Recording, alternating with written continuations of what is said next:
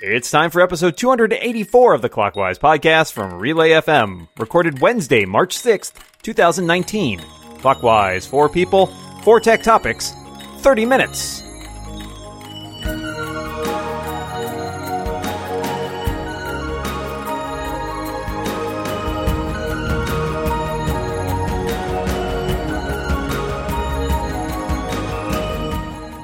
Welcome back to Clockwise, the tech podcast that's twice as long as the gestation period for a unicorn. Well, probably. Who knows? I am one of your hosts, Micah Sargent, and we are doing fairy facts and unicorn facts today. I'm joined across this vast and ever-changing internet by my co-host, Dan Moran. How you doing, Dan? I'm doing well. I feel that I've learned a lot today, Micah, including that, I guess, does that mean like two unicorns could be born during the course of this podcast? Holy moly. Two unicorns probably are born during the course of this podcast, but you have to ring a bell for a unicorn to be mm, born. Mm. Excellent. So keep that in mind, folks. I'll think about that. uh, of course, we have two wonderful guests. Uh, to my left is the host of Mac Break Weekly and the host of Material right here on Relay. It is Andy Ihnatko. Hello, Andy. Thanks for remembering. Hi, Micah. Hello, Dan. And to my left, it is iMore's managing editor, and as I understand, a baker of really great cookies. I hope she brought some cookies for us today. It's Lori Gill. Hi, Lori. Hi, how are you? I- I'm doing well, uh, but I now did, I want cookies. Yeah, where are the I cookies? Did actually make some really good lemon bars the other night. They're really, really good. Oh, my goodness. Lemon Kill bars yeah. are my thing. Like, oh, that's the thing that I make that people like, so we're both oh. lemon bar pals. Micah, I have a Mayer lemon tree in my backyard, so oh, okay. I, you I should send them to you. You win. You've got the tree right in your backyard. Ugh, wow. Well, while I dream of fruit trees in my backyard, I suppose we should get this show rolling. You know how it works. We've got four topics in thirty minutes. I'm going to kick things off with mine. iPhones with third-party batteries are reportedly now eligible for repairs. I'm curious, have you done any repairs on your devices yourself? And if so, what was the last repair you worked on? Andy, we'll start with you. Uh, definitely would be my MacBook Pro, where the uh, the S S D died, and I replaced it with a brand new S S D, slightly larger size. And because this was a twenty fifteen MacBook Pro, I didn't have to spend three thousand dollars on a whole brand new machine. You see, that the, because these internal devices are replaceable, which was a thing that Apple seemed to think was a big deal uh, in twenty fifteen and every year previous, I was able to simply buy a commonly available memory module uh, for about one hundred forty dollars, uh, buy a simple uh, twelve dollars like connector adapter to make sure it would work uh, in the old style adapt uh, uh, slot that was in there in the old. And after just undoing six screws and about ten minutes worth of quote work unquote, I had a fully functional machine. All, all ready to go, even though it was way out of, even though it was way out of warranty, uh, and I'm not, I'm not licensed, uh, nor endorsed as a t- Apple technician. Now, this is going to be weird for a lot of people to hear, but this used to be fairly common. The ability to just undo some screws and say, what part of this is broken? Oh, it's the hard drive. Hey, there it is right there. I'll just unplug it and plug in one that actually works. Uh, And it, uh, it was a fun time. It was a really fun time. Obama was president as well, which was which was also really, really fun. Uh, I'm just, let's just, it was wonderful. Uh, Mike, I know you weren't here last week, but I did touch upon this a little bit at that point, which was uh, my Mac Mini has had a bit of a catastrophe. And like Andy, I have a lot of experience opening up computers and replacing stuff. And I have a Mac Mini that is from two thousand twelve, that same glory yesteryear when you could replace parts of it. Uh, so I popped it open and uh, re- was looking to replace a drive that had gone bad. Uh, and I had upgraded and added a second drive in this Mac Mini a while back and turned it into my own Fusion drive. Something had gone horribly wrong, and I had to put in a new drive. And I've been battling with this for a while because it turns out that either the drive I got was bad or a cable is broken, because it's still uh, the Mac Mini is functioning currently, but it is it is in, still in need of surgery because it's running off an external hard drive. So yeah, I've done a lot of repairs on computers. It is, as Andy says, a lot harder with a lot more modern machines now because everything is attached to the, to the motherboard and everything is really tiny and stuff is soldered in place, which makes it more of a pain. But some of that is the price we pay for having tiny little, very light machines. Um, I am planning on doing a replacement of my MacBook Air battery because that has been really wonky for several months now. So that will be my next project, along with actually hopefully fixing that Mac Mini and not having to buy a new one by spending, again, well over a thousand dollars. So I'm a big fan of repairing things when possible, but sadly not as feasible as it used to be. Lori, what about you? Do you remember when MacBooks had a battery on the bottom that you yeah. could just like twist off and replace? Yep. Man, those were the days. That was the day. I have actually never repaired or replaced anything on any of my gadgets. I it's just a, a something I just haven't taken the time to, to get into. Fear, mostly. Um, but I do have a very strong conviction that the right to repair is something that we all should have. And um, when Micah brought this up, the first thing I thought of was the fact that what Apple did with with allowing um, technicians to work on iPhones that have a third-party battery in it is a step in the right direction, because we should not be forced to stick with official Um, Apple technicians or Samsung technicians or whatever the company is. If we want to do something like change a battery, we shouldn't then not be able to get our screen fixed. They're completely different. It's like going in to get an oil change and the dealer saying, we can't give you an oil change because you replaced the tires at Goodyear. It they don't yeah. ma- they don't match, and we should be allowed to work on our devices without suffering any kind of repercussion for it. So though I don't repair any of my devices, I strongly believe in the right to repair. Amen. Uh, all good answers all around, of course. Um, I like to repair stuff. The last thing I worked on, actually, my partner, uh, is just recently back from Australia. And I don't know if you know this, but Australia is really, really hot right now. Um, and the feet on his MacBook Pro, uh, the adhesive came undone, and so two of the feet were were completely gone whenever he came back. So uh we sat down and I removed the remaining adhesive on them and popped in some new feet that we got from iFixit. Uh so that one was one of the more simple things, but uh at any at any point you could probably come into my house and find something that has been taken apart and is being either worked on or simply looked at, because occasionally you find a hidden microphone in something that you didn't expect to be there and it's a whole nightmare. And uh yeah so that is that, and we are ready to move on to the next topic, which comes from Andy. Okay, well, at Mobile World Congress, so uh, a French company unleashed upon the world the Energizer Power Max phone. This is is an Android phone that has a eighteen thousand milliamp hour battery. Uh, the, the good news is that because of that huge battery, it delivers six days of uptime of like regular use and over a month and a half of standby time. The bad news is that it's three quarters of an inch thick, and apparently whoever has had a chance to use one has not been uh, legally allowed to say how much it exactly weighs.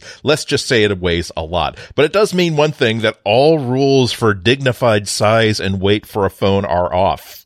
So let, let, let's let our imaginations kind of run wild here. What feature would you want to have in a phone re- re- within a certain amount of reliability if features did not have to take a backseat to lightness and thinness? That's a great question. Yeah, uh, I saw the pictures of that phone, and it's it literally looks like a brick. Uh, my, my snarky answer is a headphone jack, uh, but... I don't even and think that. And this three-quarter of an inch thick phone does not have a headphone jack. It ain't right. What? But, you know, I assume that doesn't take up that much space. Um, I think it would probably be, oh God, I, I don't want a necessarily like a huge, like a like an enormous phone, but I, I do think a bigger screen is something that pretty much everybody clearly desires out of their phone. And if there were a way to do that in such a fashion as to, you know, basically trade off some thickness uh, for a bigger phone, for a bigger screen, I would be in favor of that. But also just in general, I also wouldn't mind just a thicker phone. I find the smaller and smaller phones get, the less comfortable and ergonomic they are. Um, and so they're so thin sometimes it's just like uncomfortable to use them. So I, I don't mind having a, a trade-off just of a of a thicker phone, so that I can have, you know, not have to worry about like accidentally cutting myself because my phone is razor sharp. Cameras, cameras, cameras. I want all the cameras. I want them to be um, extra amazing and, and all optical. And I want to be able to zoom in when I'm at a, a football game. Ooh. And be able to see the nose hairs on the quarterback. I think um, if, if, you know, if size and weight were out the window and, and technology was somehow magical, I think it's all about the cameras for me. I would honestly, I wouldn't opt for the Energizer size battery, but I would opt for a bigger battery so that I could have an ambient screen.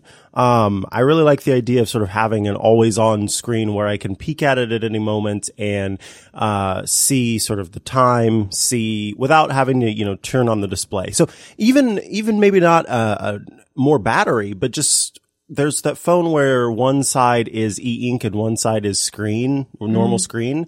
I like that idea. I think that's fun. I, I really like e-ink anyway. And it'd be kind of handy to have sort of always on notifications and time and stuff like that. So you can thicken up my phone if it means I get a screen that never turns off. Andy, any last thoughts on that? Uh, a lot of my favorite ideas have been taken. I would love to see a tw- a, so- a standard Sony twenty megapixel sensor inside the body of the camera with real optics and a real zoom.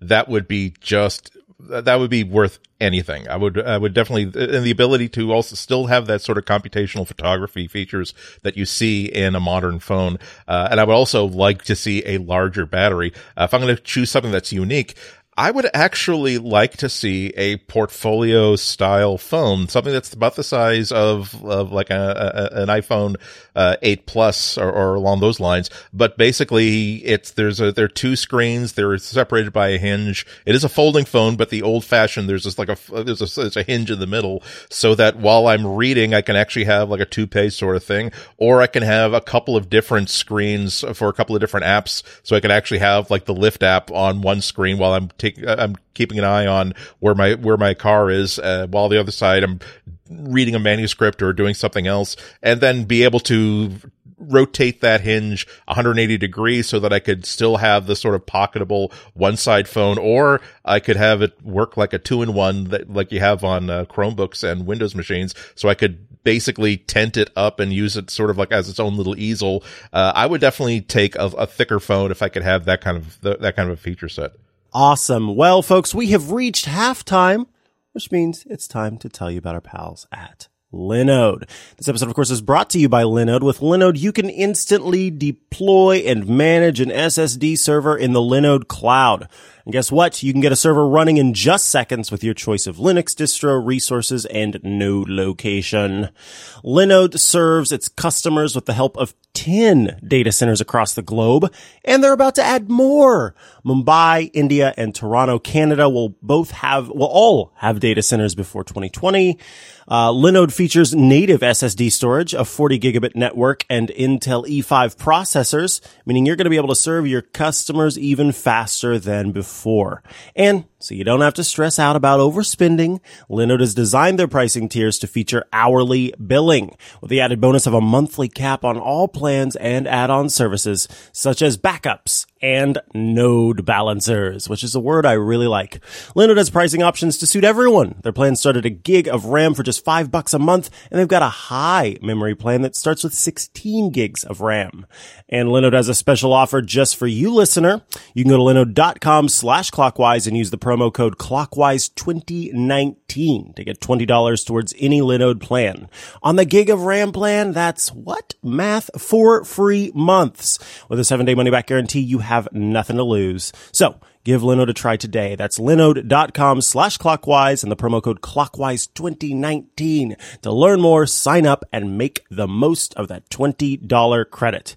Thanks so much to Linode for their support of this show, for Relay F M, and for being great. All right, Dan, What have you got for us? So the new WebAuthn standard, besides being really hard to pronounce, uh, will allow more sites to use authentication with hardware keys and biometrics. My question for you folks is, has you ever used a hardware security key for logging into some of your accounts? What was your experience? Would you use one if you haven't? And could this be the beginning of the end for the vener- venerable password? Lori? So I've never used a hardware key for passwords before, but I am big on making sure that our passwords are unique and different, and each one is something uh, something else, not just using the same one over and over again. So I do love this idea, and now that the WebAuth standard is more broad, more sort of widespread, I'm definitely going to be investing in a hardware key. Um, I do not think that this will be the end of passwords, partly because I don't think people use passwords as well as they should.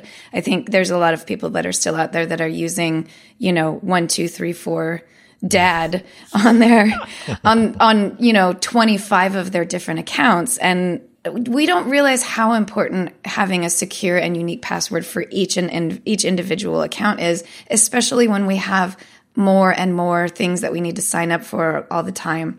So um, I just, I don't think people are going to care enough to want to really promote this idea of this um, authentication key, um, hardware key, which is obviously an easier way to navigate passwords, but it, it's just not going to be, I don't think it's going to be welcomed into consu- general consumerism as much as it would, it should be. I was trying to find back, uh, it's been a few years now, um, a colleague and I wrote and produced a video um, about sort of the history of passwords, where passwords were at the time, and sort of talking to um, people in this field of sort of crypto and and um, password. I mean, the whole the whole kit and caboodle, professionals in that field, and everyone was basically saying we're never going to really see an end to passwords. And everyone, all of these brands that are trying to sort of market these things, will say this is the end of passwords, but we could be very far away from that being the true end of passwords just because of how much work it will take to sort of redo this. So I don't know that we're there yet, but maybe between the time that we did that video and now that all of that has been going into place, but this just feels like another Uh, it's a step in the right direction, but it feels like it's just another step. Um, so we'll see. We'll get there eventually. Andy, what are your thoughts? Uh, I have used uh, hardware authentication for a couple different projects, uh, and they're great when you're talking about the sort of security you need where you are intimidated by the bad things that would happen if security were compromised. I would be kind of worried if I had to use that kind of authentication and everything because it's a physical thing I need to, uh, keeping track of it isn't a problem, but making sure that it's always at hand when and where I need it is a problem, because when you think about how ubiquitous computing devices are, that there are times where, like, the first thing I do when I wake up is to pull my pull the uh, my MacBook off the nightstand into bed and start uh, and, and start where I left off last night. Uh, and uh, you know, I, this this morning I almost was late for something because I could not find my phone. I needed a call for a Lyft, and it was just like underneath my pillow the whole time. So that's that's the sort of thing that I would do if I were required to have an authentication device everywhere. What I really do like about WebAuthn is that it gives people the ability to choose whatever sort of mechanism they think is appropriate for this sort of situation, uh, be it uh, fingerprint, be it uh, other biometrics, be it uh, a hardware device, or be it just a, a good, strong password. And, and so passwords will always have a place. I'm just, I'm just glad that there's going to be a framework so that people who really do want that extra level of both security and inconvenience are willing to sign up for it. Yeah, I think Andy's totally right about there sort of being a sliding scale when it comes to this kind of security because, uh, you know, there are things that you want protected very closely. Your bank accounts, uh, your Apple I D, right? Like those things are things where it is kind of catastrophic if it gets compromised. And if you want to engage in a little more security uh, and are willing to trade off some convenience, then that, that seems like a good place to do that. I've I've never used a hardware key. I found myself tempted. I saw one, um, The Verge had a roundup a couple weeks ago of like what was the best option sort of right now. And, I, and I'm intrigued because like Lori, I, I try to really make the, the best of like my security practices. But, you know, these days I do at least make sure that I have two-factor authentication on and that I'm not using texted uh, as like codes where it is possible. But it's it's nice that there is a like a standardization framework coming that will let you sort of choose your, your security level and comfort. So thank you all for your thoughts on that. Let us go to our final topic of today, which comes from Lori. So uh, August just recently launched a new doorbell camera called the August View. And it immediately made me think about the Ring doorbell and how the information came out that some employees over in the, I think it was the Ukraine, were given unfettered access to our video feeds. So how do you feel about um, video doorbells or video security? Do you trust third third party um, companies with your privacy? Do you just feel like, well, they're a good company, so we're good to go? Or do you feel, I don't know if I really want my baby's camera feed up on some random stranger's computer? So I have to have to be honest with everyone here. I have... Um I have a Logitech Circle camera that uh is is set up. It's actually the company makes a window mount, and so you can stick it to it like suctions to the inside of the window, so it can look out of a window and see things, you know, out and about. Uh, that camera, like Logitech is a company that is established, that is known, that I trust. And so that camera sort of just does its thing and I'm not worried about it. But then I have one in my house that's made by a company that is not as established and is not like a brand that I know and trust. And so it's, uh, it is made to sit inside of the house and sort of look over the house so that while I'm out, I can check in on the dogs, make sure they're okay and that kind of thing. That camera, I physically turn so that it faces a wall while I'm at home. And before I leave to go anywhere, then I turn it around and face it to everything, because for some reason, I don't trust that camera. It is like, I, you know, there's, I've not heard any sort of, uh, reports that this particular brand has had breaches or anything like that, but it's just, it's not a brand that I know and trust and a company that I, I know and trust. And so it doesn't get my trust. It faces the wall and doesn't get to look at anything that's happening in my house while I'm in it. I do have an August doorbell as well. Uh, and see, that's the thing, is that selfish as it is, I'm not concerned about cameras that are facing away from my home. If someone tunes into those, it's the cameras that are facing into my home that I'm worried about people, you know, looking at or seeing. Yeah, if it's not a company I trust, I'm kind of like, eh, I'm just going to side eye you and make sure you can't see me. Andy, what are your thoughts? Yeah, I'm kind of on your side there. I'm really skept- I'm really, really cautious about companies that I haven't heard of that are making even fantastically wonderful security products like that, because if the the the the purpose of wonderful little companies is to be bought out by less wonderful, really really big companies, that's their goal really. And so, what happens when August View is bought by Facebook? Oh God! and so and and now and now that really really wonderful exemplary privacy policy that I agree to go falls into like section twenty-eight sub subsection C, which is, oh, and by the way, if we get bought up by another company, we can change all this changes to whatever the new company wants. Uh, and also, Uh, the security camera really has to be for my benefit. It, it sounds like a stupid thing to say, but it really has to. It's not. It's not benefiting me if I'm inside the house, and uh, and it's just it's just giving me a view of like me hanging out in my living room. The horrible thing is that security cameras do a lot of good, and not just for uh, giving you a, a fuzzy image of the person who just ripped you off that the police will say, even so, we can't do anything about this. uh, my previous homes, there were uh, I. I always had like a camera with whatever the technology was between last year and fifteen years ago, just pointed at the driveway. So if I'm, if it's nine thirty a.m. and I'm still in bed and I hear like some sort of a truck like pass by or slow down, I just want to be able to like click a button, see if that, oh, is that the FedEx guy? Oh, mm-hmm. Okay. Def- I definitely need to throw on some pants, get down there and be prepared to sign for something, mm-hmm. as opposed to, no, it's just like the garden, tr- garden contractors next door. I, w- I would have rushed downstairs for absolutely nothing. I have one smart security camera in the office, which is set to, you know, yes, I, I'm probably not quite as distrustful. It's set to like a privacy mode when anybody registers as being in the house, because it sort of auto detects that. I've never really tr- had a lot of interest in the smart doorbell thing. I think maybe part of it is just, A, I live in, uh, in an apartment. uh, that I rent. So, you know, adding other uh, uh, smart tech to certain parts of the home is a little bit more challenging. And B, because of, again, like I live in like a, a house on like a residential street. Also, I work at home, so I'm home most of the day. Uh, and I think, you know, Andy makes a great point about these companies tending to get absorbed by larger companies, which, of course, Ring is now part of Amazon. Uh, so if you have concerns about Amazon's treatment of your private data, then that would be a non-starter. Um, but in general, I think for me, uh, I tend to worry less about some aspects of that. I have a bunch of like the voice-activated assistants. Uh, cameras, obviously, are... are um, are more of a concern. Uh, and for my, my fiance definitely is like, no smart cameras in the house. uh, so that is pretty much the, uh, the, the, where the line gets drawn there, I guess.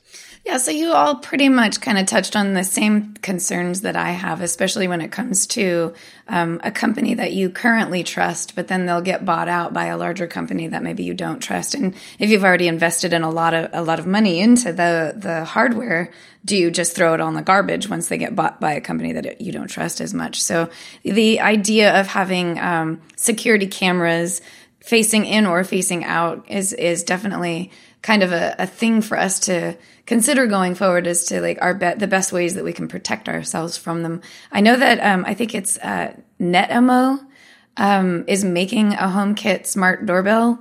Um, it's not available yet, but they don't even have cloud service. They it, your recordings are stored on an S D card inside the doorbell, which I think is probably um, the best sort of most secure idea. I like the idea of, of a sort of standalone um, recording. You know, like the the old security cameras. They you know you had V H S tapes back in the day stored in a closet, and, and I prefer this idea that you get a little bit more privacy and protection when you're in complete control over where those videos are being stored. Alrighty, folks, uh, we have reached the end of another episode of Clockwise. However, we've got just enough time for a bonus topic. This episode of Clockwise is brought to you by Text Expander from our friends at Smile. Copy and paste isn't a good way to keep track of the things you type again and again. Text Expander makes you more productive by taking care of all those words and phrases for you. You can store frequently used phrases into snippets, and they'll expand with a short abbreviation as you type.